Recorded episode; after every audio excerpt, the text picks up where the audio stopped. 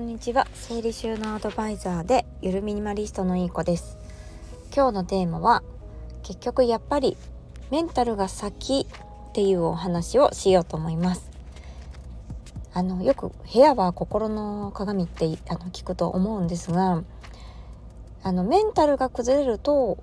あの部屋も散らかってくると思うんですね。でメンタルが散らかると部屋が散らかる。あメンタルが崩れると部屋が散らかる。で、部屋が散らかるとメンタルが、あのー、崩れるのかっていうと、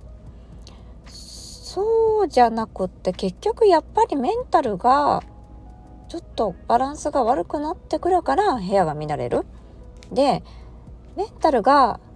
崩れている時に無理やり断捨離して片付けてすっきりしたとしても結局リバウンドするんですよ。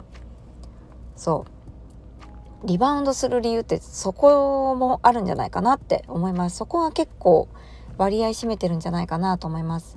もちろんですね私たちがあの推奨してるノータイプにノータイプの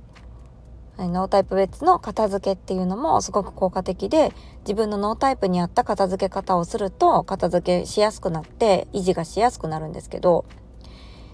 なんかねその時そのノータイプに合ってないだけの片付け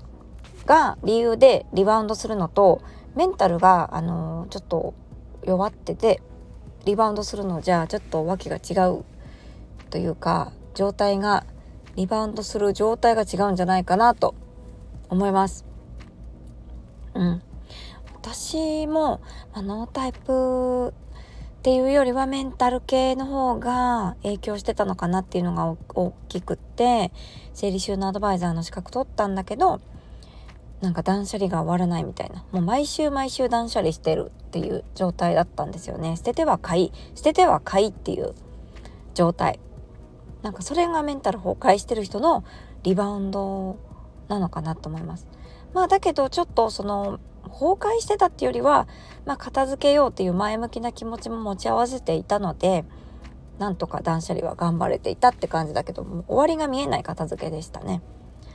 うん、それか、まあ、コロナ禍に入って運動習慣つけたりとか瞑想とか、あのー、そういうなんか読書するとかいろんな知識とかあの脳科学とかそういうことを勉強してその脳の仕組みについて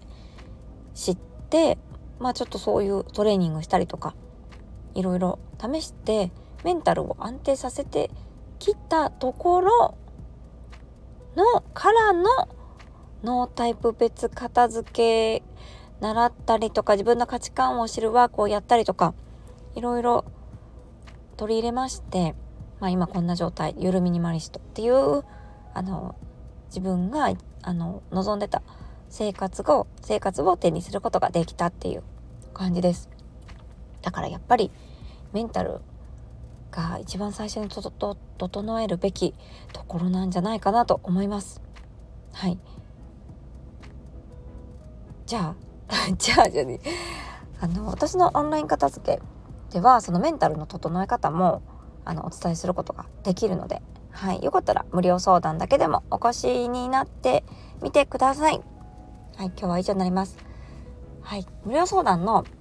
申し込み方法は、あの、私の公式 LINE に登録してもらって、相談とか、相談希望とか、何かわかる形で、